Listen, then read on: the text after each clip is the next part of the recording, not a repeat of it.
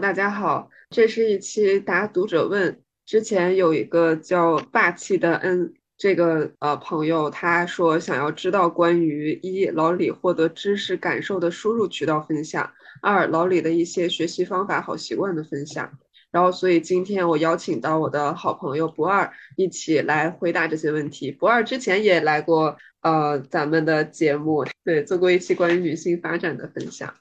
那就先说这个获得知识感受的输入渠道分享。嗯，我之所以请到不二，是因为就是不二他真的是我认识的所有人里面读书最多的人，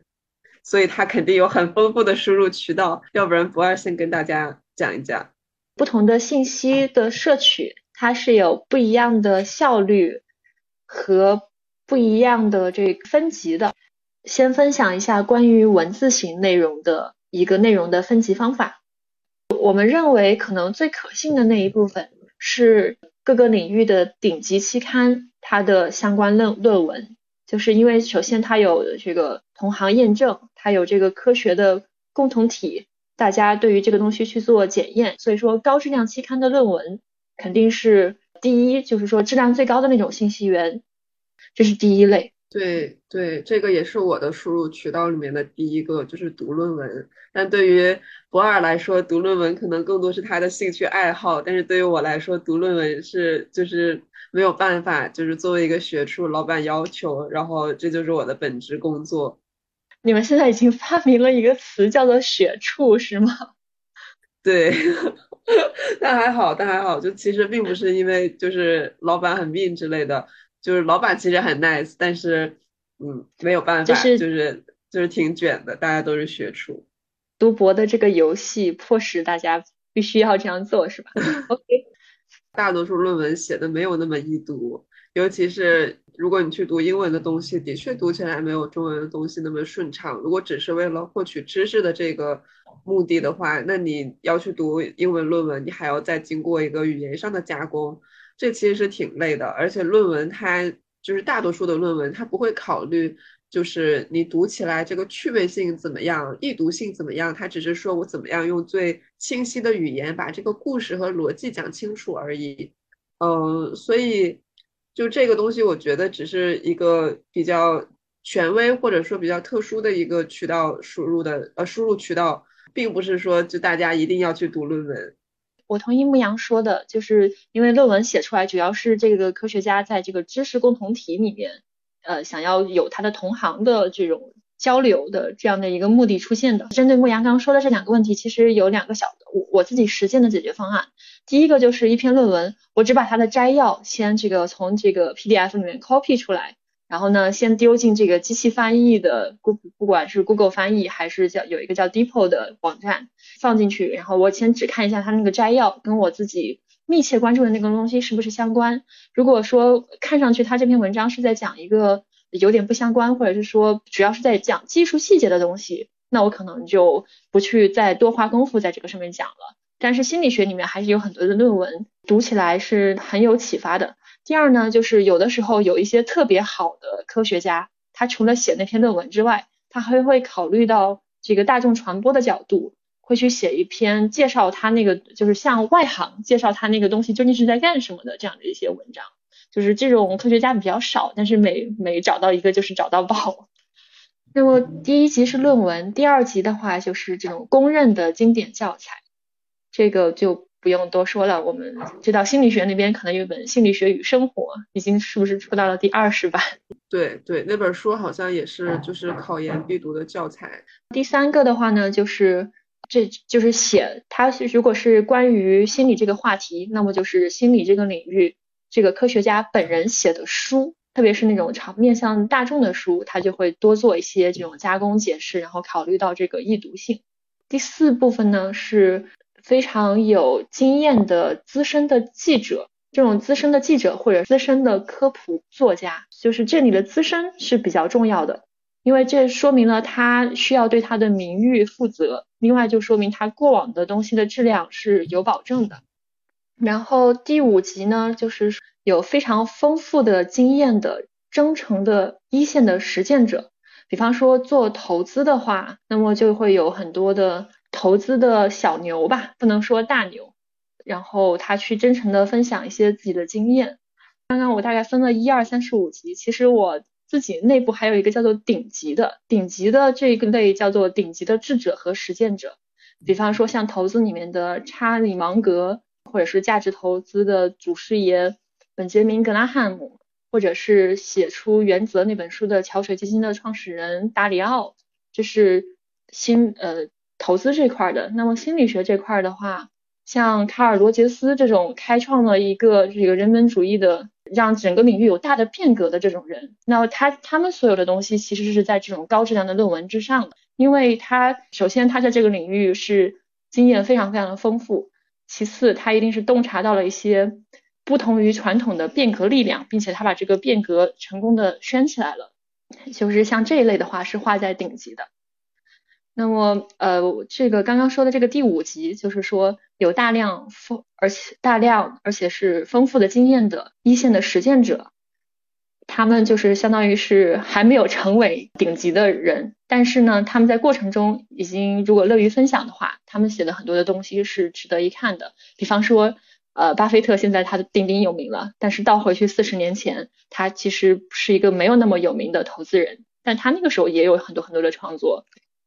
然后第六集就是本专业读过博士的优秀学生，就比方说未来的牧羊。我先我先把本科弄毕业了再说吧。下一个呢，就是这个业余的深度爱好者。哎，比方说以后的我就是，或者说目前的我就是心理学领域的这样的一个人，业余的深度爱好者。非本专业的业余的深度爱好者之下。是泛泛的写作，你并不知，你并没有办法判断他的任何专业背景的人。就比方说，有人在微博上面随便发了条信息，或者然后呢，你既没有办法从他过往的这个发表经历里面看出他在这方面有没有什么 expertise，有没有什么专长，也看不出来他需不需要这为这个言论，如果说呃为这个观点如果是假的话，他需不需要负责？这种就是属于就不怎么考虑的。然后呢，最差最差的那一等是既不专业，也不是业余爱好，但是他背着 KPI，他不得不写很多的追求流量的公众号是这个样子的。我们平时刷的那些社交网络，像知乎啊、微博呀，甚至抖音啊，好像都属于你说的最后的两类信息来源。对我看这些东西的时候，就比较明确的知道自己是在娱乐。然后呢，有的时候会打上一个开阔视野的旗号，让自己安心一点。这个这个是难免的，因为确实这些产品经理把他们的产品做得非常的好用和好玩。对，这个分类应该是我当年在微博上面看见一个博主分的，然后我现在不记得他的名字了，然后我自己稍微做了一点点修改。嗯，我想就是博二分享的这一个输入渠道分级是。就是能发现博尔他喜欢，就是把所有的问题都用很明确的方法论给他，呃，划定出来。我我觉得这是很好的一种这种性格的人去做咨询啊，去做投资啊，都是非常非常合适。除了博尔刚刚说的这些，我我可能就是从自己的切身生活当中会觉得，我除了读论文以外，其他的最大的输入来源，因为说实话，我并不是很喜欢，我并不是非常喜欢纸质阅读，或者说从我。上大学以来，我的纸质阅读其实是很少的，就基本上都是任务驱动的。但是我会有很多的时间花在上课呀、听组会或者报告会。就是在疫情之前，还会经常邀请呃国外的学者、其他地区的学者来做报告，然后还有以及和老师、同学们、朋友们的交流。这些可能是我就是除了读论文以外，主要的获取信息的渠道。牧阳刚刚说的提醒了我，其实还有一个很好的渠道。叫做自己去就这个话题写点东西，因为你在写这个东西的时候，呃，它会让你迅速的发现自己脑子里面好像挺清晰的那些东西，怎么一下笔就感觉这里也是漏洞，那个地方也连不上。然后为了能够把你这篇小的作品给写完，你不得不回去补上一些东西，然后再仔细的思考某些东西怎么样措辞。在这个过程中，它其实是会。让你完针对性的完成很好的输入，特别是当你这个作品不仅是一个小的，就是说呃自己娱乐或者是跟大家简单交流的一个作品，而是你还想把它打磨的更好，让它成为一个经得起时间的考验，呃，能够为人类的智慧增加一点 点小小的东，这个好吧，为人类文明做一点点小小的微小的贡献的作品的话，那么在这个过程中，你会在就是说输入上面会有质的飞跃，就是从输出倒逼输入的这个角度。对，所以就我感觉啊，就是我们学校心理学的课就特别喜欢留一个作业，就是让你写综述。基本上所有的课都会让你写综述。说实话，就这个学生写出来的综述，很可能就是并没有什么学术价值。但是你你写综述是有要求的嘛？你肯定得不能乱写，不能像写公众号一样，或者是像写微博一样去写。就是在这种要求之下，同学们的确会被迫的。去看很多论文，然后要仔细思考，然后要让这个综述至少看上去像一个综述，是逻辑比较通顺的。嗯，这个就的确是我觉得是比较有价值的一种作业吧，就的确能提到像博尔刚刚说的那种用输出倒逼输入的这个功能。对的，所以说个人想业余的做一些小课题的时候去。把综述梳理出来不一定要成体系，而是就是把这个整个的脉络梳理一遍，也是很有好处的。你能够看到它是呃，就是当下的这个状况，它在历史上是如何形成的。那然后这个关于输入渠道的分享，我们就呃讲到这里。然后接下来是回答这个读者的第二个问题，就是关于一些学习方法和好习惯的分享。我看博二还列了一个清单，那你就从这个清单开始讲吧。我先还是沿着刚刚我们说那个，就是想要优化自己的输入渠道的这条路来走，因为确实字节跳动的产品经理太厉害了，腾讯的产品经理太厉害了，他们的产品都真的非常好玩，我基本上也是摸到手机就停不下来。我我只能做到不碰字节跳动系的任何产品，但是我预期如果我开始刷抖音，我可能也停不下来。如何能够让自己有更多的时间去摄取质量更高的信息？这块有两个配套的方法。第一个叫做回家之后手机放在厨房里面，那么我晚上就不碰手机了。我也会在电脑上可能也会登一个微信，但是。呃，只要不在手机上刷，其实那种无限下刷的魔力就没有那么高。然后在电脑上也能够更多的去完成一些深度的工作。另外，手机不在旁边的时候，晚上，呃，像我现在下班回家也是能够抽出一段时间去读书的。那么读书作为一个冷媒体的话，就能够呃进一步的帮助摄取高质量信息吧。我就补充一点啊，就是在这里。就是很多时候我们觉得，就是我回家要躺床上玩会儿手机，这个是对我这一天的辛苦的一种回报。然后我觉得这个时间就是纯属于我自己的，然后我用这样的方式来放松娱乐。但我品了一下，就很多时候吧，我们放松娱乐本来有很多其他想要做的活动，然后就是刷手机这个行为，有的时候并不是为了放松娱乐，而只是说我我想要去逃避我现在。面对的一些焦虑，如果我一旦停下来刷手机，我就会感觉，我就会面对这一天的疲惫，然后我就会面对我可能有很多 KPI 的焦虑，然后我会在夜深人静的时候产生很多的对自己人生的怀疑，然后我用方我用刷手机的方式让自己分析，然后让自己感觉好一点。嗯，对，就是除了这个手机放厨房以外，我觉得另外一个有帮到我的事情是，我会。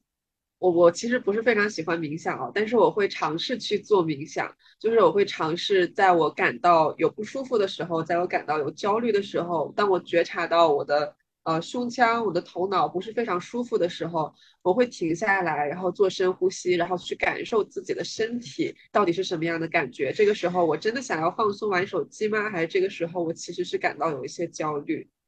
所以所以就可以尽量去在这种。呃，冥想在与自己真实的自己相处之后，去处理真正发生的事情，而不是去逃避。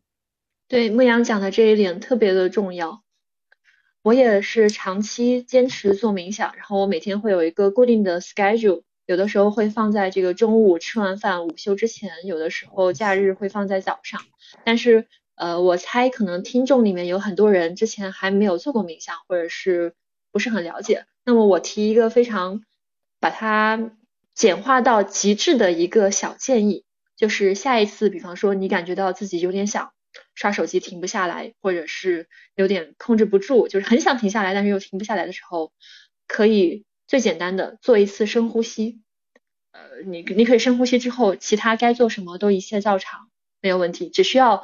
呃每天保持一次深呼吸，然后一旦你会觉得这个事情还有点有趣，你想再进一步深入的时候，可以去呃有一些冥想的信息源，去正就是就是每天花五到十分钟开始做冥想入门的这样一个工作。对，就是冥想是一种很棒的让你贴近自己。真实感受的方法，另外一个很好的工具就是记日记。没错，嗯，首先记日记它是一种书写，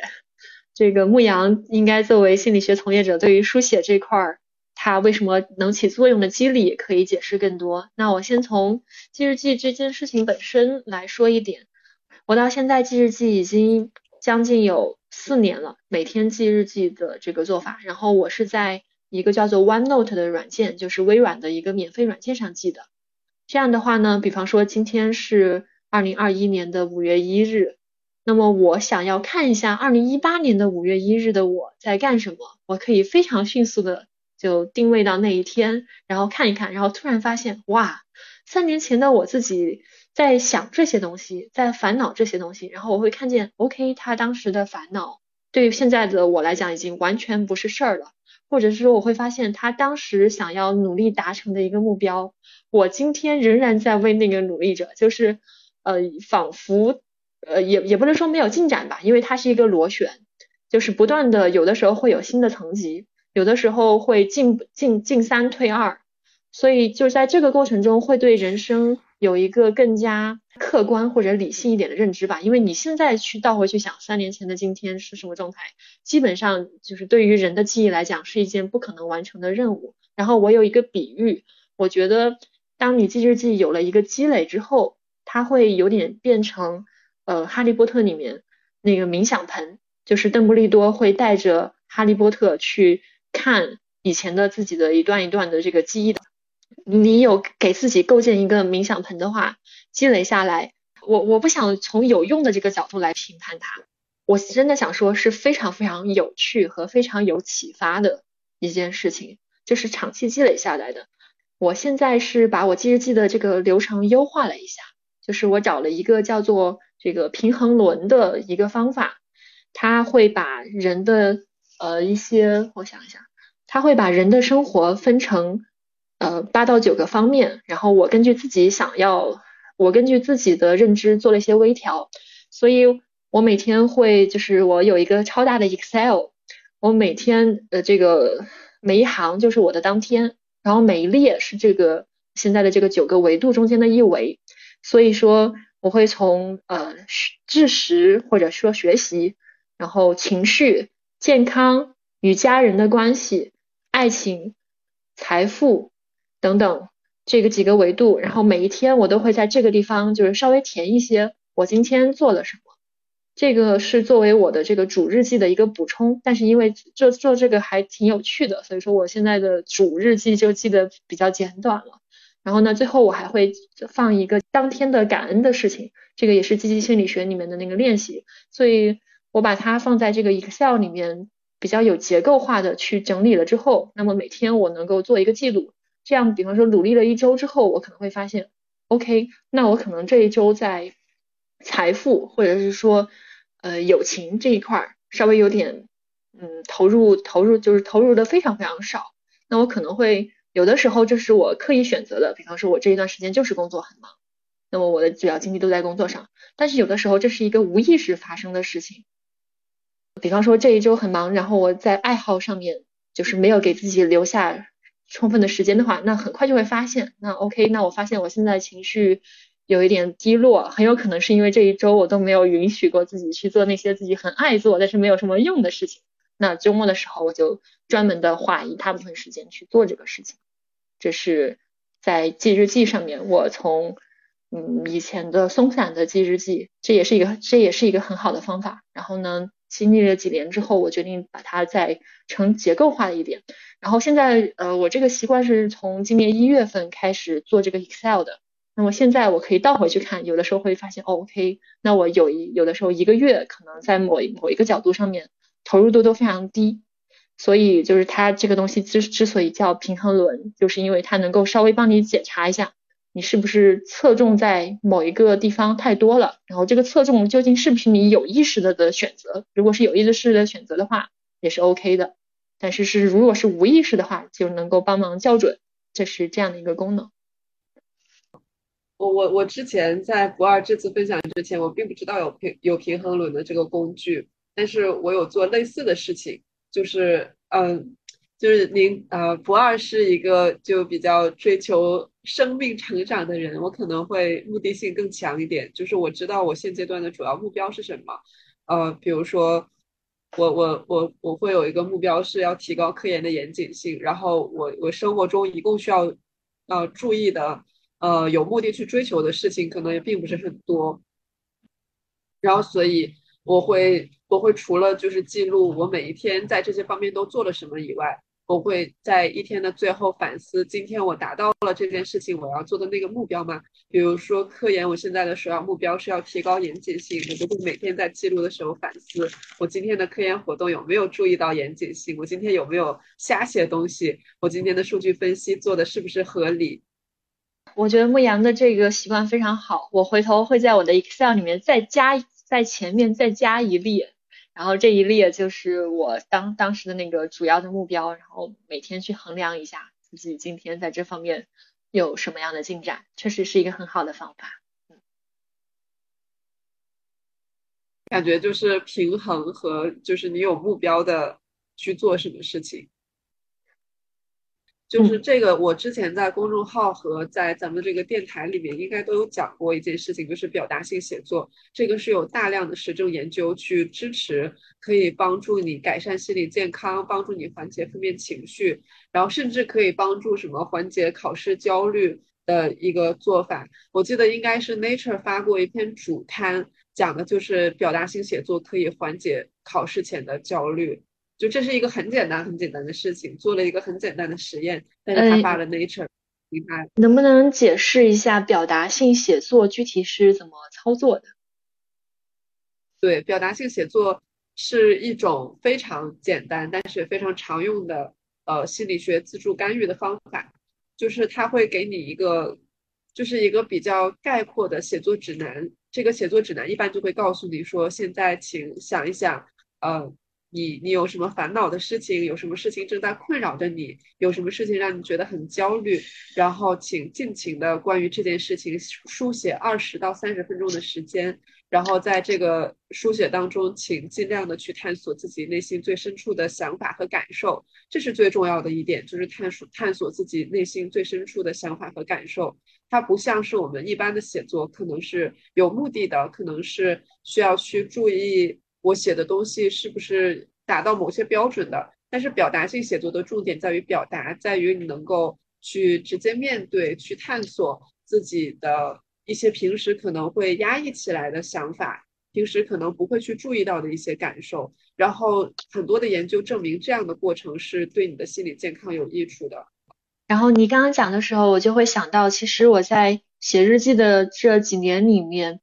会有的时候，当我特别是我遇到了重大的困难、挫折或者危机的时候，我当时的情绪比较高涨。那么这个时候，我会呃，可能就是就着这个事情，去对自己内心的想法去多挖掘一些、探索一些，然后就是噼里啪啦的在键盘上打字。然后打完了之后，有的时候写着写着，它其实写作呢是帮助你生成一些新的思想的，或者是说你会更清晰的看到。OK，那么我现在这么害怕，但是这个事情好像本身没有那么严重，是什么导致了我的恐惧和焦虑？就是对于一个呃别人反应度只有三十分的事情，我的反应度都快到九十了。那么这里面是为什么呢？然后写着写着，慢慢的会，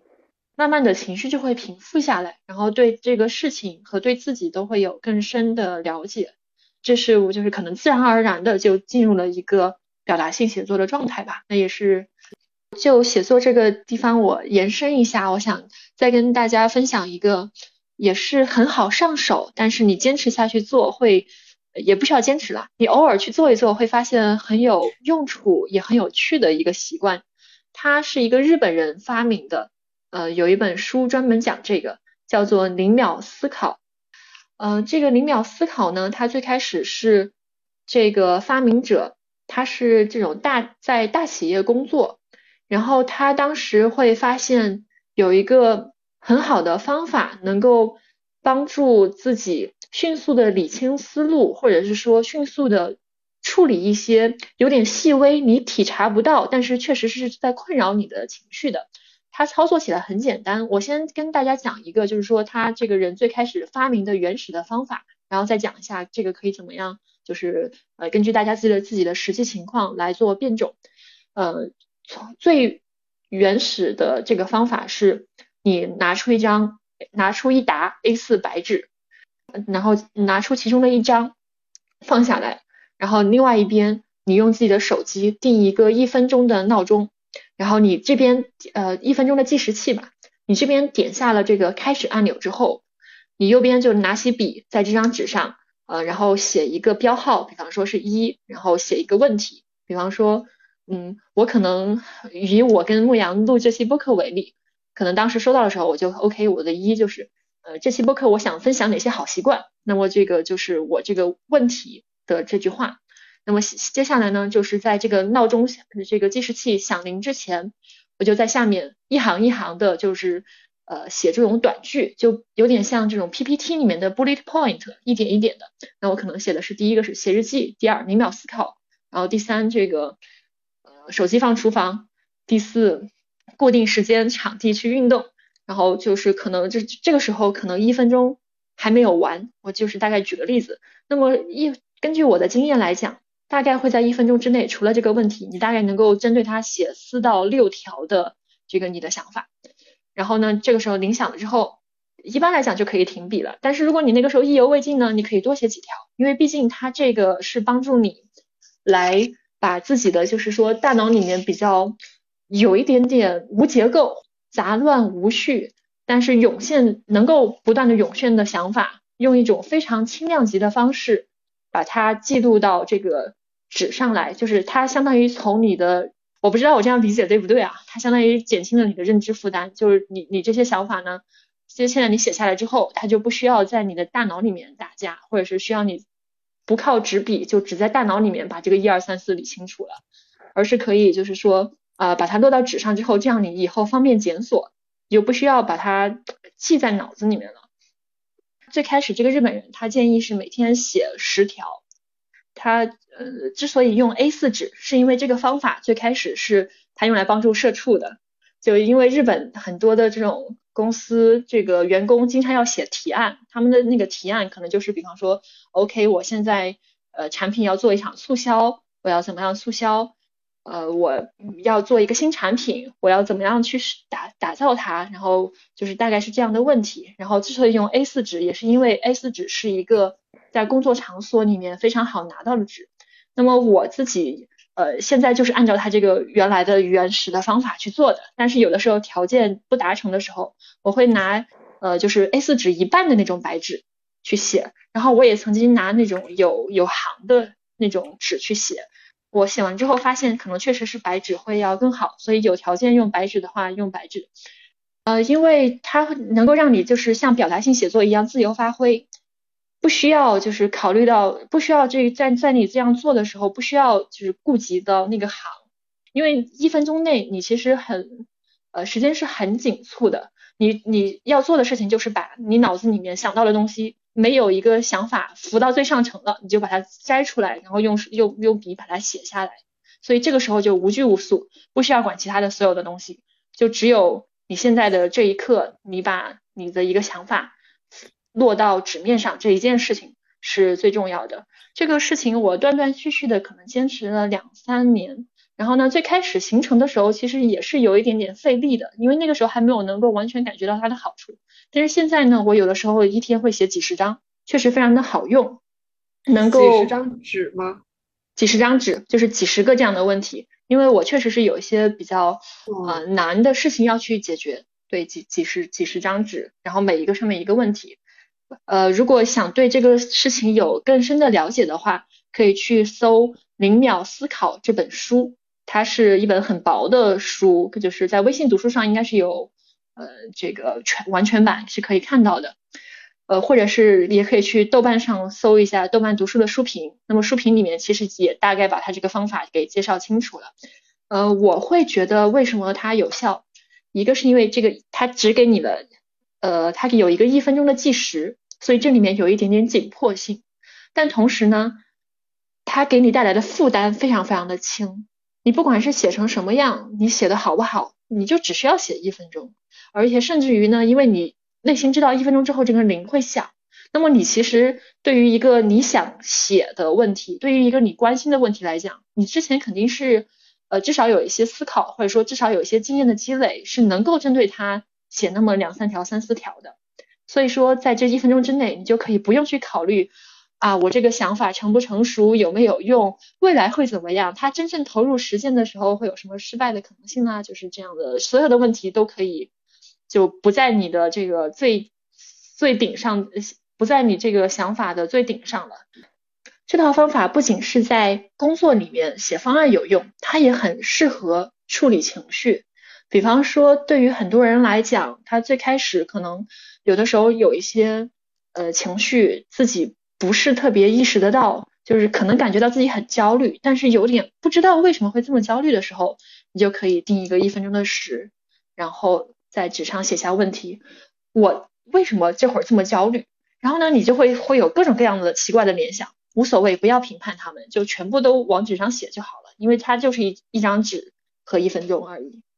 我对我来讲非常的有用，这也是我能坚持下来的原因。嗯，